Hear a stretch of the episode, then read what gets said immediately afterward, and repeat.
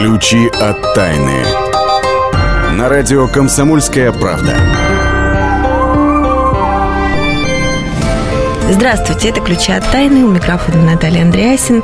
И первая часть нашей программы будет немного такая патриотическая, посвященная Нобелевке. Нобелевке по физике за 2015 год, который вручили совсем недавно японцу, но за открытие, как выяснилось, советского физика.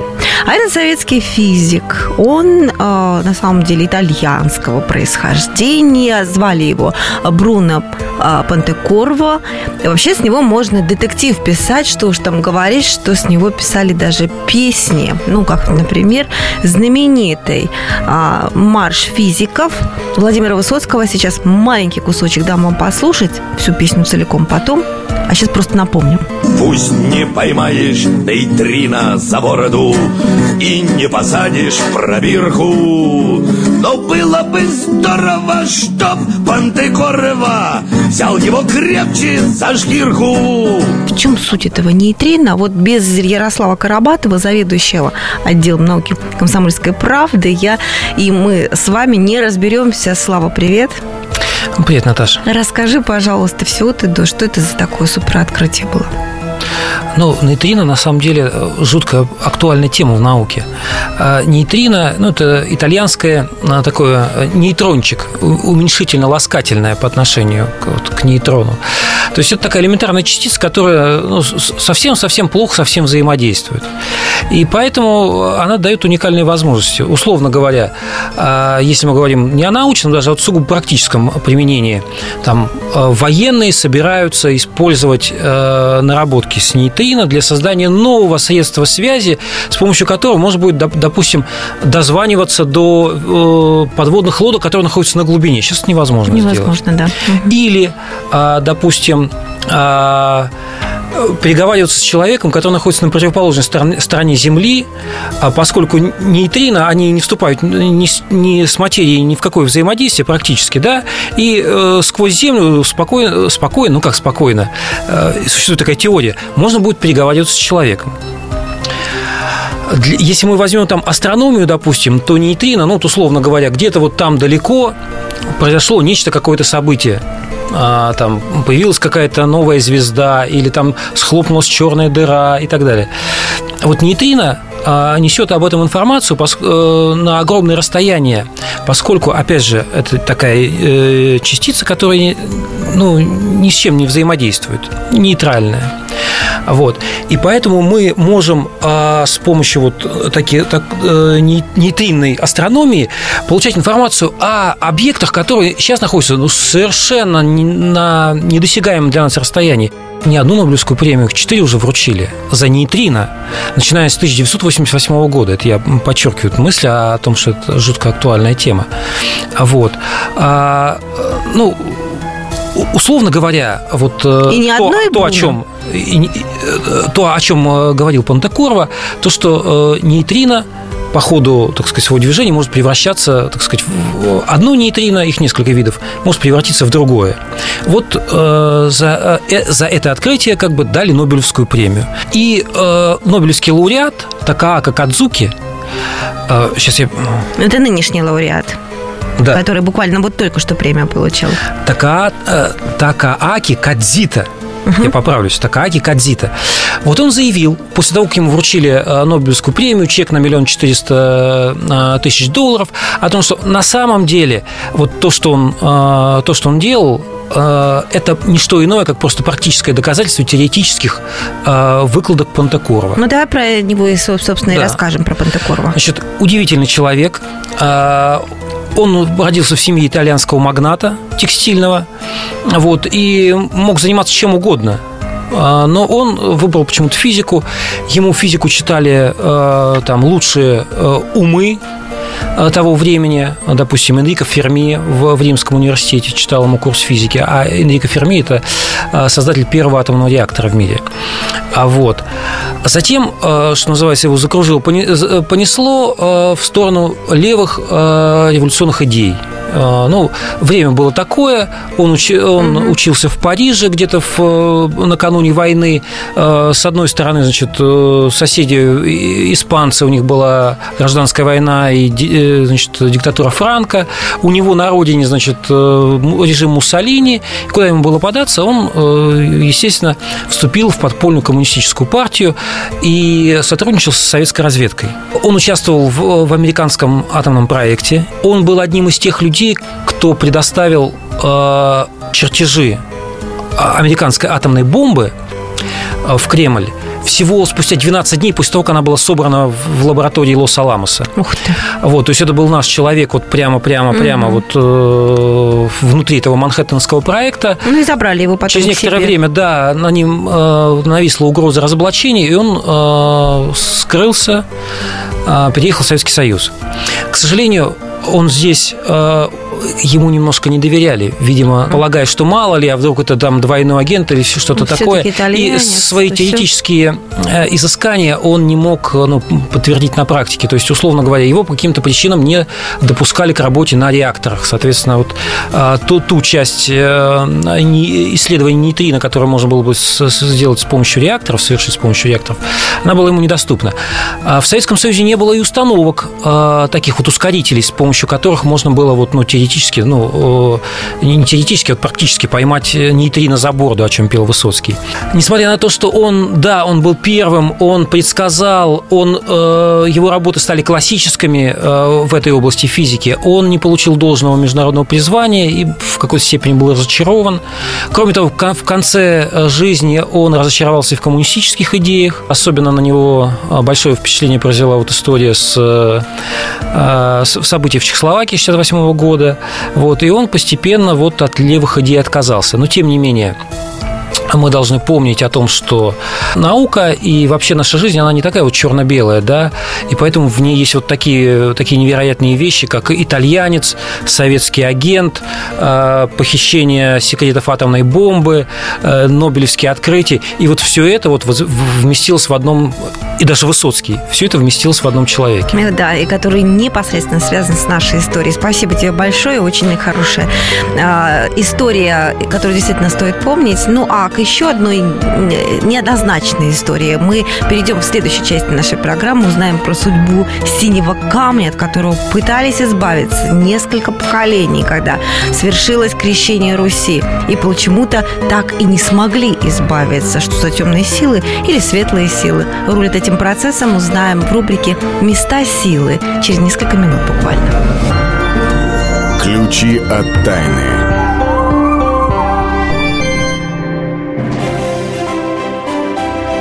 Слушайте «По стране». Ведущая Наталья Андреасин.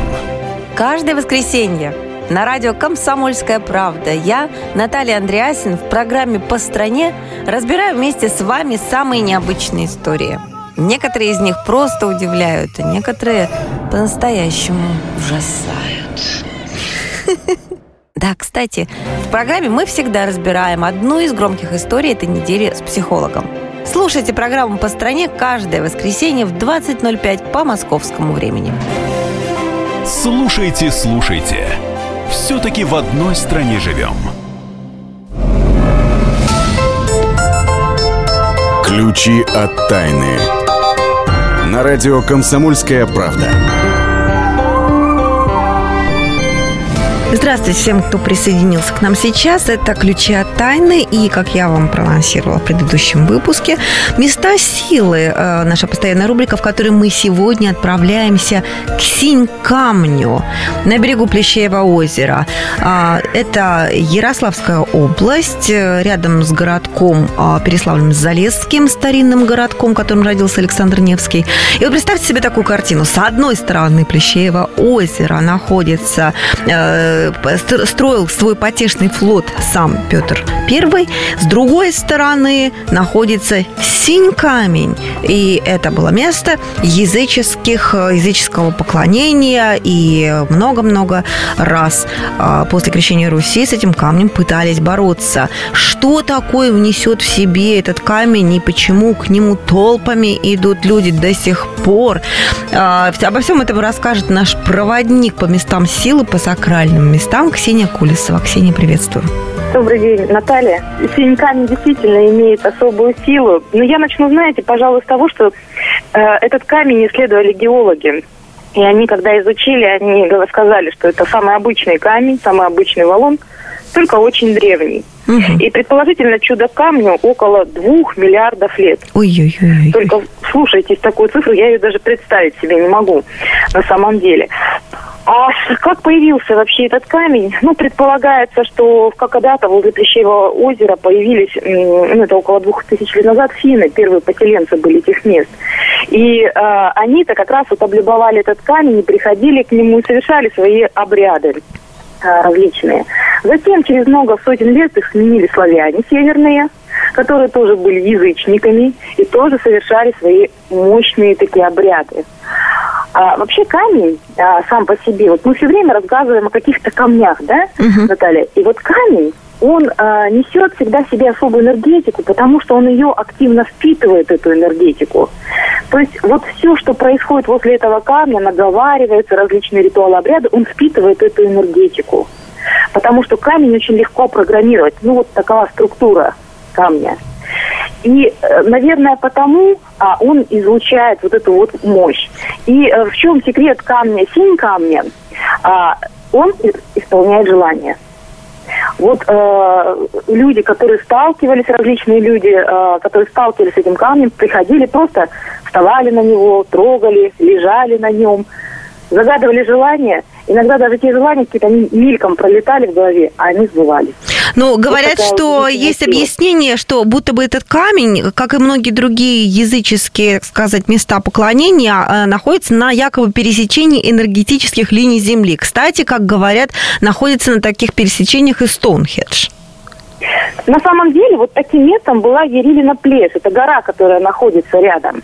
А, совершенно тут, тут недалеко, полкилометра от камня. И этот камень перемещали а, много раз э, с места на место. Его пытались утопить, его пытались закопать. А этот камень как-то оказывался снова снаружи. Да, вы как раз имеете в виду ту историю, когда после крещения Руси это место языческого поклонения пытались превратить уже в, ну, построить там храм и пытались увести этот камень с, от, от, оттуда. И, и он утонул, он утонул в Плещеевом озере. А и потом... он утонул в озере, и из озера опять э, как бы выбрался к берегу угу. о чем тоже свидетельствуют э, люди, которые видели это. И вот вокруг этого, этого места, на самом деле, мы же знаем, да, что там очень много э, различных э, монастырей, соборов, церквей, угу. но вот само это место, оно продолжает быть таким поклонением язычников, поклонение людей, которые ищут силы, э, вот, это, вот таким местом силы. На самом деле это действительно энергетическая зона, в которую входит не только камень, синий камень, но и Ирилина плешь. Кстати сказать, вот почему его называют синим, да?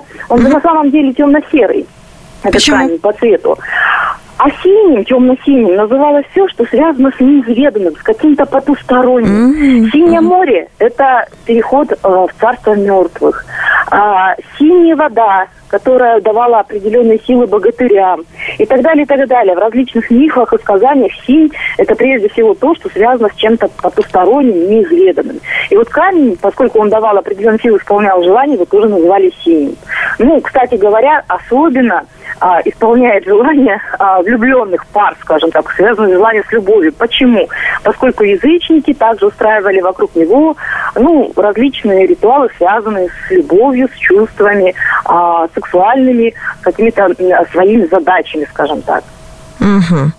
Ну и на данный момент там, кстати говоря, продаются всякие талисманчики. Это ну, далеко не на язычников рассчитано, а на обычных людей, путешественников. Просто вот ты можешь там купить за 10 рублей, скажем, ленточку, повязать ее возле синь камня и загадать желание. Говорят, что исполняется. А у меня такой вопрос. А кусочек камня с собой, вот ты загадал там на нем желание, кусочек камня или чего-нибудь оттуда унести можно? Я а, на самом деле всегда предупреждаю людей о том, что не берите камень а, с места, где вы находитесь. Почему? По той простой причине, что вы не знаете, а, чем заряжен этот камень. Как я уже сказала, камни хорошо программируются, излучают потом эти энергии. И человек, который взял камень, не знает, поучаствовал ли этот камень в жертвенных ритуалах, очищающих ритуалах, А-а-а. ритуалах погребения. И взяв такой камень дом, вы накличете, можете накликать беду на свое жилище и близких. И а, вот когда камни привозят из морских каких-то путешествий с моря, да, часто вот собирают камешки на Да, берегу да. моря, привозят. Вот такие камешки привозить можно, потому что, во-первых, они омываются водой, а во-вторых, что усиливает эффект, они омываются соленой водой. А соль, она как раз выкристаллизовывает всю такую плохую энергию, забирает в себя, и, собственно, камешки становятся чистыми. Такие камешки нужно периодически все равно дома, если вы привезли, смачивать водой, смывать проточной водой. Потому что они в доме также накапливают какую-то энергию, приходят к вам люди, не все добрые люди могут прийти в дом, они также камни забирают энергию плохого человека. Большое спасибо, Ксения Кулесова, наш проводник по местам силы, была с нами сейчас в эфире. И напомню, что ездили мы к Синь-Камню в Переславль-Залесский. Кто еще не бывал? Вы знаете, будете в этом районе, загляните обязательно к Синему Камню. Не обязательно верить его божественную сущность, ждать каких-то чудес. Конечно, нет. Просто подойти, дотронуться рукой и прикоснуться, ну, скажем так, к древней истории. Вот этих прекрасных мест. Ну, а мы сейчас с вами переедем ненадолго э, в следующую нашу рубрику. Что новенького у наших ученых расскажет Вадим Алексеев, заместитель редактора «Комсомольской правды» в Новосибирске. Мне только буквально пару слов остается сказать в преддверии нашего разговора, что речь пойдет о пакетах, а точнее о чудо-пакетах, которые изобрели наши ученые в Кемерове. А теперь слово моему коллеге Вадим, приветствую. Приветствую. Э, Действительно, не только за покорением космических пространств гонятся наши ученые. Сибиряки и сибирские умы, они ведь заботятся о каждом отдельно взятом человеке и в том числе о совершенно наших простых, утилитарных потребностях. Слава богу, наконец-то. В Кемеровском технологическом институте пищевого производства придумали пакеты, которые я условно назову самоуничтожаются. Мы же знаем ситуацию, когда э, человек, купив что-то в пакете привычном нам, полиэтиленовом, может запросто, что, конечно, порицаемо, а выбросить эту упаковку где-нибудь на улице, на дороге, а того хуже и в лесу. Мало того, что это некрасиво просто, в придачу ко всему, разлагаясь, эти пакеты выделяют токсичные вещества. Разлагаются они очень долго, учитывая э, полностью химический свой состав. Кемеровчане подумали, так, так, так, надо добавить что-нибудь органическое, биологическое в такие пакеты. И решили наполнять их состав элементами пищевых отходов. Ну, возьмем, например, не знаю, обрезки картофеля, кожуру, или очистки от морковки. И оказывается, это может быть великолепным сырьем, которое позволяет делать чудо-пакеты. Пакеты, которые разлагаются в 600 раз быстрее привычных нам. Даже если его кто-то выбросит, он постепенно просто превратится в почву, сольется с ней. И все будет хорошо. Чем он отличается от обычных бумажных пакетов, которые нам дают в, ну, таких вот как бы модных магазинах с претензией на то, что это экологические пакеты, и вы теперь такой весь из себя защитник природы? Чем эти отличаются? Ну, во-первых, скорости разложения новые биопакеты могут посоревноваться даже и с бумажными. А во-вторых, авторы разработки э, напоминают, что не все продукты, не все вещи, товары удобно в бумагу упаковывать в силу тех или иных особенностей. А свои новые пакеты в том числе растительного сырья, они предлагают и для упаковки пищи, в том числе для вакуумной, и для упаковки медицинских инструментов и так далее, и так далее. Не всегда бумага может это заменить. Понятно. Спасибо большое. Вадим Алексеев, заместитель редактора «Комсомольской правды» Новосибирске, следит за новыми открытиями ученых. А я хочу вас предупредить, если столкнетесь с таким пакетом, пожалуйста, все равно его не кидайте, конечно же, на улицу или на землю, потому что это как минимум, э, если даже экологично, то неэстетично будет. Ну, а мы сейчас прервемся ненадолго и вернемся в эту студию, чтобы узнать в нашей рубрике «Почемучка», почему секса один раз в неделю вполне достаточно для счастья, и больше его количество больше счастья не принесет. Послушаем. Ключи от тайны.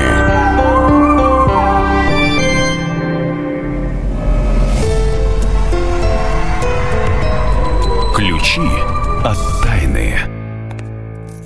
Люди желают знать, что будет, но зачастую не знают того, что уже произошло. Меня зовут Наталья Андреасин, и в программе «Ключи от тайны» я поговорю с вами о том, какие легенды соседствуют с нами, куда россияне ездят за энергетикой, за силой, за исполнением желаний, какие таинственные открытия сделали ученые и как эти открытия помогут жить в ближайшем будущем всем нам. У меня в руках ключи от тайны. И ни одной. Программу «Ключи от тайны» с Натальей Андреасен. Слушайте каждую пятницу в 22.05 по московскому времени.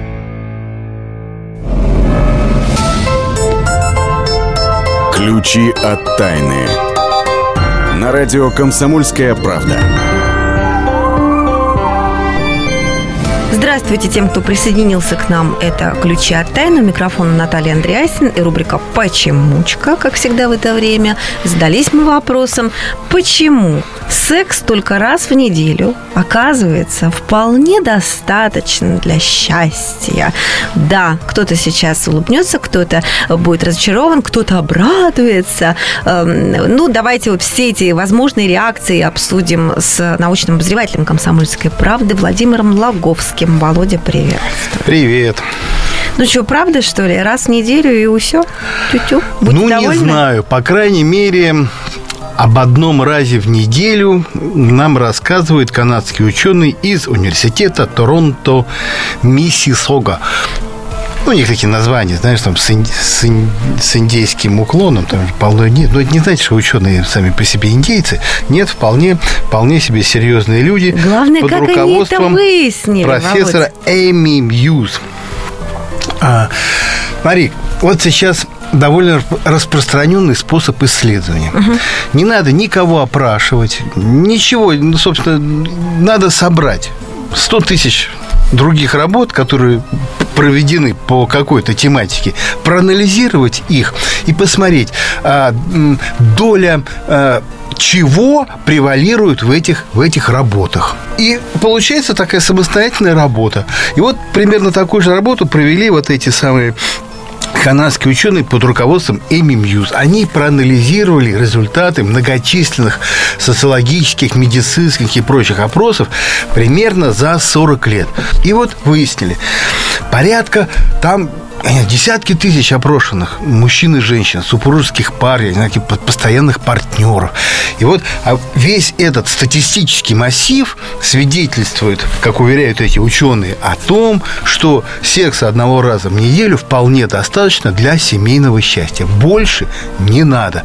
То есть люди, кто-то больше занимается. Ну а как же, всегда же считалось, что чем больше сахара, тем слаще чай, чем больше секса, тем счастливее человек. А вот они говорят, да, да, так считалось. Ну. Но мы этот миф опровергаем. Мы говорим, что ну, одного раза в ну, неделю. Ну почему? Типа того, что люди привыкают и а, нивелируется все, вот это что, отношение. Все, что выше, ну, уже какие-то, ну, угу. как м, раньше называлось, это половой эксцесс, э, да, может быть, кому-то и надо, но счастье в семейной жизни он не добавляет. Вот э, взаимное удовольствие супруги Интересно. получают от одного, от того, что у них секс раз в неделю.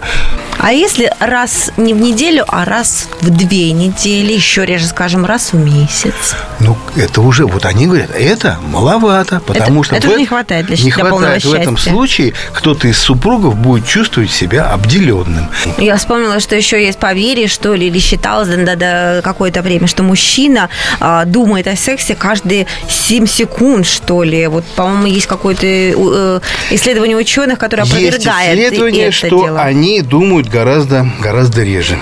Фух.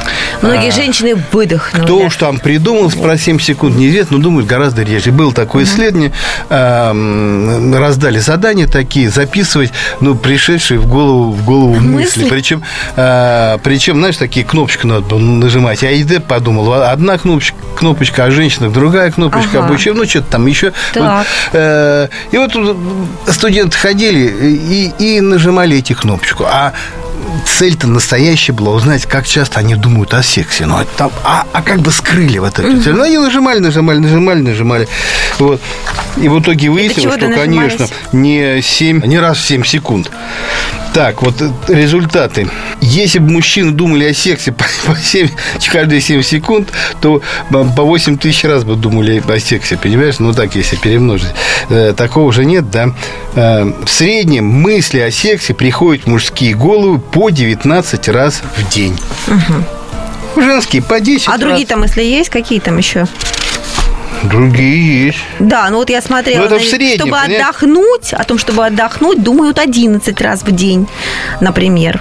А, а женщины, кстати, о еде думают 15 раз в день, о сне 8 с половиной раз в день. Я не знаю, как 8 с половиной. Как половину раза можно подумать, Ну а как? половину не Ну, подумать. ну, То есть не додумал мысль, Ну, это пришел на среднем, ну, другую. это в среднем, условно говоря, здесь 10 женщин делится на, э, вернее, количество собранных ими раз о том, о чем они подумали, Понятно. о еде делится на Ну, вы количество знаете, женщин. Володь- Получается, ну, в общем, женщины думают о еде и о отдыхе больше, чем, чем о сексе. чем вы, мужчины. Но, вы знаете, вас упрекают на сайте kp.ru в откликах к этому вашему материалу а, наши же читатели говорят о том, что это пропаганда секса раз в неделю, это э, пропаганда э, пути к отсутствию деторождения, в общем. Почему? Мало. Наши бодрые читатели говорят, что это мало. Иной раз, знаешь, одного раза си- си- 10 лет достаточно, чтобы родить ребенка. Иной, иной раз так бывает. Э, Вот. А Какая пропаганда? Больше или меньше? Слушай, конечно, э, будут упрекать, потому что, опять же, восприятие индивидуально. У одного, э, опять же, у мужчин, у женщин, у одних женщин желание сильнее, у других меньше. У одних мужчин сильнее либидо, у других меньше. Я говорю, да какие там раз в неделю? Мне 10 раз в день хочет. хочет. Думаю, И думаю, такой отклик тоже есть, кстати ну, говоря. Это же, это же в среднем. Что, говорит, делать мне человек? 40, скоро се- 47 лет, говорит. Что делать, где лечиться? Хватит, ну хватит. Ну, говорит, и вы рассказывайте. Говорит, а что, говорит, рассказывайте, что по 10 раз в день. Да, ну и вы рассказывайте, господи. Вот. Опять же, это исследование касается средних, средних показателей. А, а вот попробовал вот этот активист бы, да, действительно осуществлять свое желание столько раз, сколько ему хочется. И посмотри, а мы бы посмотрели, приелось бы это ему или не приелось. Вспоминаю себя в глубокой, глубокой молодости. Да, я Так, так, так. много, много хотел и много, и много мог. Но не всякий раз, скажем, ну, родители там, знаешь, дома куда-то надо девушку привезти. Вот. Ну, дай бог, выходил-то действительно раз в недельку. Ну, с таким удовольствием сейчас вспоминаю, действительно, да, все это. наверное, сначала задумался, да нет, ну мало. А потом подумал, ну да нет, в общем-то, Просто ничего. вы уже тогда, Володя, знали о том, что ученые готовятся к открытию, что вы-то как раз нашли ту самую золотую середину, про которую мы только что говорили. Мы говорили об этом с Владимиром Лаговским, нашим научным обозревателем. А дополнительные вопросы вы можете задать на сайте kp.ru под статьей, которая так и называется «Секс раз в неделю. Достаточно для счастья». В общем, отправляйтесь на сайт, кому интересно, а кому интересно, слушайте нашу обычную постоянную рубрику в этой части программы «Темные истории». В этот раз про Михаила Фрунзе. Почему военачальник, отправляясь на операцию, как будто чувствовал, что идет умирать? И кому была выгодна эта смерть?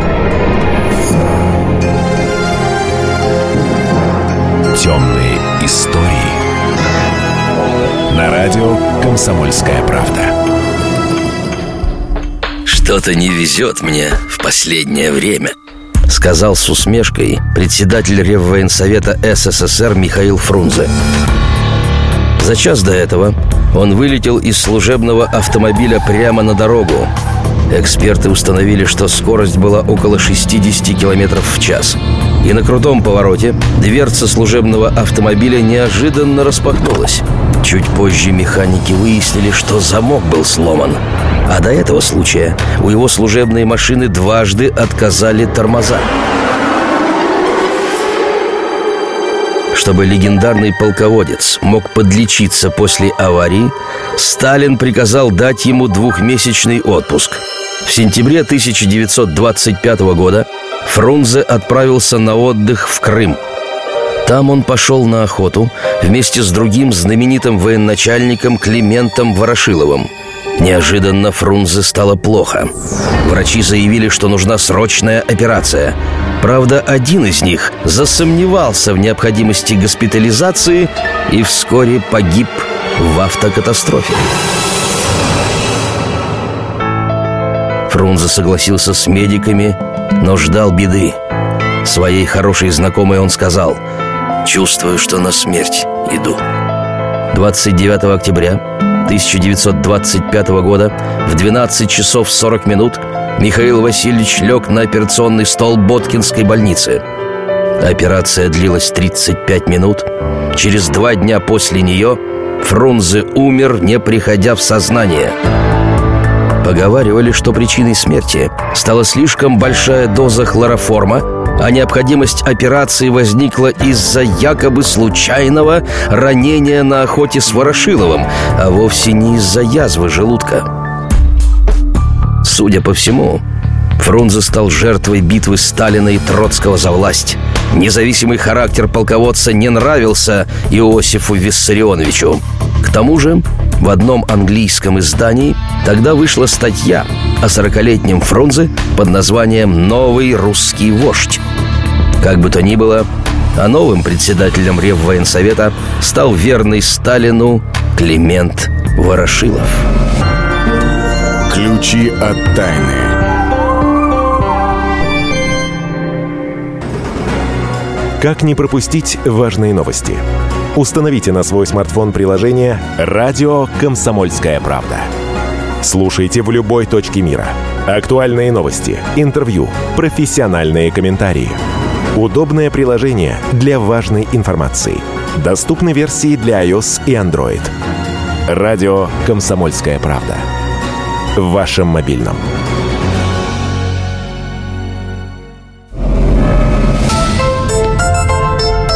Ключи от тайны.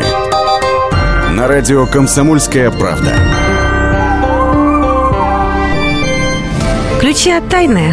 Практически все тайны на сегодня уже раскрыли. Мы с Ярославом Карабатовым, заведующим отделом а, науки комсомольской правды. Но есть еще несколько новостей. И не смогли мы со Славой не обойти тему террористов, которые гремит последнее время по всему свету. К сожалению, оказывается, есть какие-то новые технологии, которые позволят распознать террориста-смертника с расстояния 100 метров. Да, Слава? Да, существует такая технология, придумали американцы, но они придумали еще до теракта в Париже. А, такая система у них действовала на военных базах в Афганистане, потому что там тоже а, этих башебузуков а, с поясами шахида немеренное количество. Вот как. Вот, да. Очень еще интересное устройство этой угу. штуковины. Значит, они сканируют человека, значит, в трех измерениях. Это инфракрасный диапазон, терагерцовые э, излучения и обычная э, видеокамера. То есть вот на экран монитора оператора будет три картинки. Инфракрасная, терагерцовая и, значит, ну, собственно, как, как человек выглядит, да, так. реально. Да. Ага. Вот. И сопоставляя, можно выявить, там существуют определенные а, там закономерности, то есть такого-то цвета, значит, значит, у него пояс шахида, таким-то цветом выделены а, там какие-то датчики электронные. И вот э, если человек облачен вот в какой-то пояс шахида, несет на себе взрывчатку, вот э, его этими камерами просвечивают, и, человек за 100 метров, оператор может сказать, вот этот человек опасен, его нужно а, нейтрализовать. А, такие штуки дорогие, они очень громоздкие. Дорогие, где-то ну, миллион долларов стоит одна штука. Ну, понятно, пока. она же должна просвечивать целую огромную толпу на расстоянии да. до 100 метров. Да. да, энное количество людей. И э, предполагается, что это будут э, ну, использоваться вот на стадионах, во время массовых мероприятий, а, вот такие вот угу, штуки. Угу. Вот. Ну, возможно, когда э, дело дойдет до массового производства, возможно, там стоимость будет дешевле, но пока это, в общем-то, такая не, неподъемная сумма. Да, я бы сказала, что сколько мы не говорим о каких-то чудо-изобретениях э, антитеррористических, то э, так или иначе террористы что-то новое придумывают. Вот пока вот эту штуку введут в действие, как ты считаешь, террористы новенькое что-то не придумают, обходя все вот эти вот изобретения? Ну, ты знаешь, вот даже если они придумают, вот, ну, говорят, что вот э, теперь пояса шахидов будут делать, там, условно говоря, не металлические, а пластиковые. Ну, например. Там, да, чтобы они не, не, не фанили. А, ну, вот развивается, да, щит, э, там, копье э, и так далее, вот по этой методике, да, вот а, уже существуют новые разработки, а, которые, ну, опережают, вот, э, как мы думаем, они опережают то, что вот э, э, могут в качестве противоядия придумать шахиды. Это речь идет о советской разработке. Это... Подожди, советская или российская? Ой, прошу прощения, российская разработка. Ну, я была бы готова услышать про российскую, почему нет? Так, так. А, сканирование психофизического состояния человека. Ух ты. Да, вот такая установка. Это что? Расскажи. А, ну, как говорят разработчики, а опытный образец уже был выставлен в этом году на выставке в э, Миле Пол 2015 в Париже. Угу. Значит, э, Разработчики объясняют, человек во время стресса, ну, а шахид, э, смертник, он, естественно, в стрессовом состоянии находится. Угу. Вот, э, вот его состояние стресса, тревожности и агрессии, они изменяются относительно нормы. И это не просто как бы вот э, состояние это написано на лице, но и э, организм излучает определенные э, низкие Вибрации? частоты, какая-то микровибрация. Это что? Да, ну вот как мы говорим, дрожит от страха, да? То есть даже но если, это, даже этого если не ты не видно, дрожишь да? от страха, да, угу. но все равно у тебя есть вот состояние такого Напряжение. жуткого стресса, да, угу. все равно организм какие, какие-то частоты выбрасывает наружу, и вот этот, это устройство вот такие вот частоты сканирует, и ну, тут не 100 метров, за 10 метров угу. они могут определить, что вот этот человек потенциально опасен, вот с ним нужно как-то э, отвести его в сторону или поработать, или еще что-то сделать. Так что, в общем, ученые не стоят на месте и в ответ на Думают о безопасности происки, да, думают о нашей безопасности. Ну, как бы хотелось, чтобы это все не нужно было. К сожалению, это все-таки э, нужно. Ну ладно, давай к более мирным новостям перейдем на некоторое время. Э, знаешь, вот что я узнала? В 20 месяцев, оказывается, когда ребенку уже 20 месяцев от роду, можно узнать, насколько успешно или неуспешно он будет учиться, а то может что-нибудь подкорректировать. Выяснили это британские ученые. А, британские психологи даже точнее, ученый Дитер Вольке его зовут, его коллеги по, по университету разработали методику тестирования определенную. Значит, что они делали? Они брали, а, взяли несколько сотен младенцев, за которыми наблюдали в течение нескольких лет, когда те уже пошли в школу. А начали с того, что в полтора года все эти младенцы прошли, так сказать, с помощью родителей простой тест. Их некоторое время кормили изюмом, который сладкий и вкусный. Потом э, какое-то время не кормили, а потом положили изюминку перед каждым из младенцев и попросили через родителей дать этим детям возможность эту изюминку слопать, но только не сразу, только, значит, когда родители дадут отмашку. И дальше наблюдали. Те дети, которые не стали ждать, не стали слушать родителей, схватили изюминку. Через несколько лет учились, показали очень плохие результаты в учебе. То есть это говорило о том, что они способны управлять, э, никакого, вернее, самоконтроля у них нету. А те дети, которые, соответственно, послушались родителей и изюминку не схватили, а взяли только когда им разрешили, те учились очень хорошо. В общем, если нас слушают мамочки э, юных э, созданий от полутора лет, можете поэкспериментировать и тогда скорее корректировать, так сказать, свои а, отношения во время учебы к вашему ребятенку. Я продолжу тему гастрономическую, которую ты начала. Давай. А, и, и тоже про мамашек. Вот знаешь, существует такой бродячий сюжет такой в, в телевизионной рекламе, который а, ну, часто обыгрывается, что вот э, счастливая семья, и вот ребенок балбес, который значит, э, в школе не успевает, в спорте у него не получается, и тут гениальная мама значит, хватает э, ну, какой-то продукт, условно говоря, чудо-творожок, засовывает ему ложку, и ребенок преображается, он приносит приносит, значит, а, становится отличником, олимпийским чемпионом, все такое прочее. Ну, все ржали, конечно, ну, какой бана. Ничего подобного. Да ты что? Да. Британские ученые, настоящие британские ученые, на самом деле, есть и такие, а, провели исследование масштабное, в котором участвовало около 5000 школьников в возрасте от 9 до 11 лет. Они изучали, значит, как влияет э, завтрак на успеваемость учеников. И как? И выяснилось, оказывается, что утреннее питание практически в два раза повышает успеваемость в школе. Ну, естественно, правильное утреннее питание. Значит, они а, провели анкетирование и сравнивали. Вот ученик, который э, утром ест, э, значит, чипсы картофельные, там сухарики, запивает колой, жует бутерброды в сухомятку. Есть положительный ребенок, который ест кашку, а, а также перечислю молочные продукты, фрукты, овощи. Вот. И выяснилось, что оказывается, вот если сравнить это две, две э, группы контрольные, то вот те ребята, которые кушают кашку, э, овсяные хлопья и так далее, и так далее, и запивают все это кефиром, они учатся э, в два раза лучше. О, прекрасно. Но я думаю, что я вот я, я всю жизнь ем а, суп на, на утро. И ты знаешь, я тоже вот училась всегда очень хорошо, даже с медалью школы закончила, что подтверждает эксперимент британских ученых и твои слова. Ярослав Карабатов был в нашей студии, заведующий отделом комсомольской на, науки комсомольской правде и э, припасет нам новые открытия ученых к следующей э, нашей программе. Большое спасибо, Слав. Всего доброго. А мы заканчиваем программу, как всегда, музыкой. И я вам обещала поставить песню Владимира Высоцкого, отрывок, который мы уже с вами слушали, когда обсуждали а, нашего советского физика Бруно Пантекорова, который э, открыл, а, совершил открытие, за которое на сегодня получает Нобелевскую премию. Так что сейчас слушаем, еще раз говорю, Владимир Высоцкого, марш студентов физиков, самый мирный марш человечества. Приятного вам вечера и всего хорошего. До новых встреч. Пока.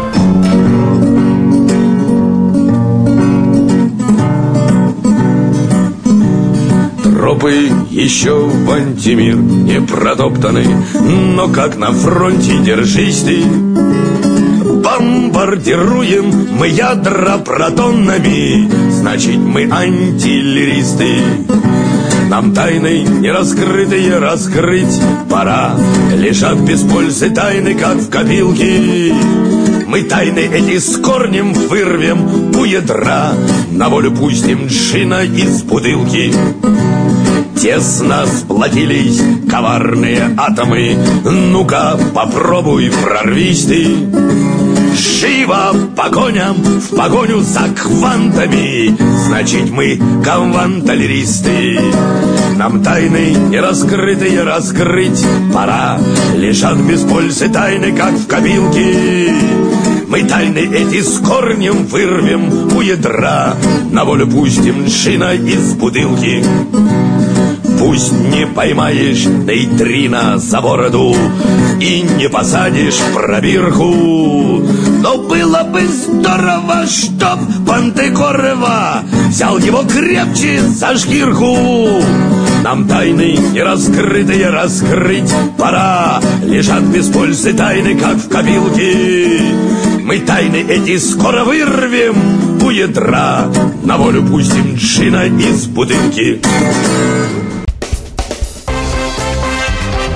Культурные люди. Ведущий Антон Арасланов – самый приятный человек в редакции. Он настолько располагает к себе, что ему не отказывают в интервью даже те, кто принципиально не общается с прессой. Друзья, я приглашаю вас поучаствовать в обсуждении самых разнообразных культурных тем. Мне будет очень приятно, а вам очень интересно. Айда Арасланов. Айда сущий интеллигент. Слушайте программу «Культурные люди» по понедельникам, средам и пятницам с 9 вечера.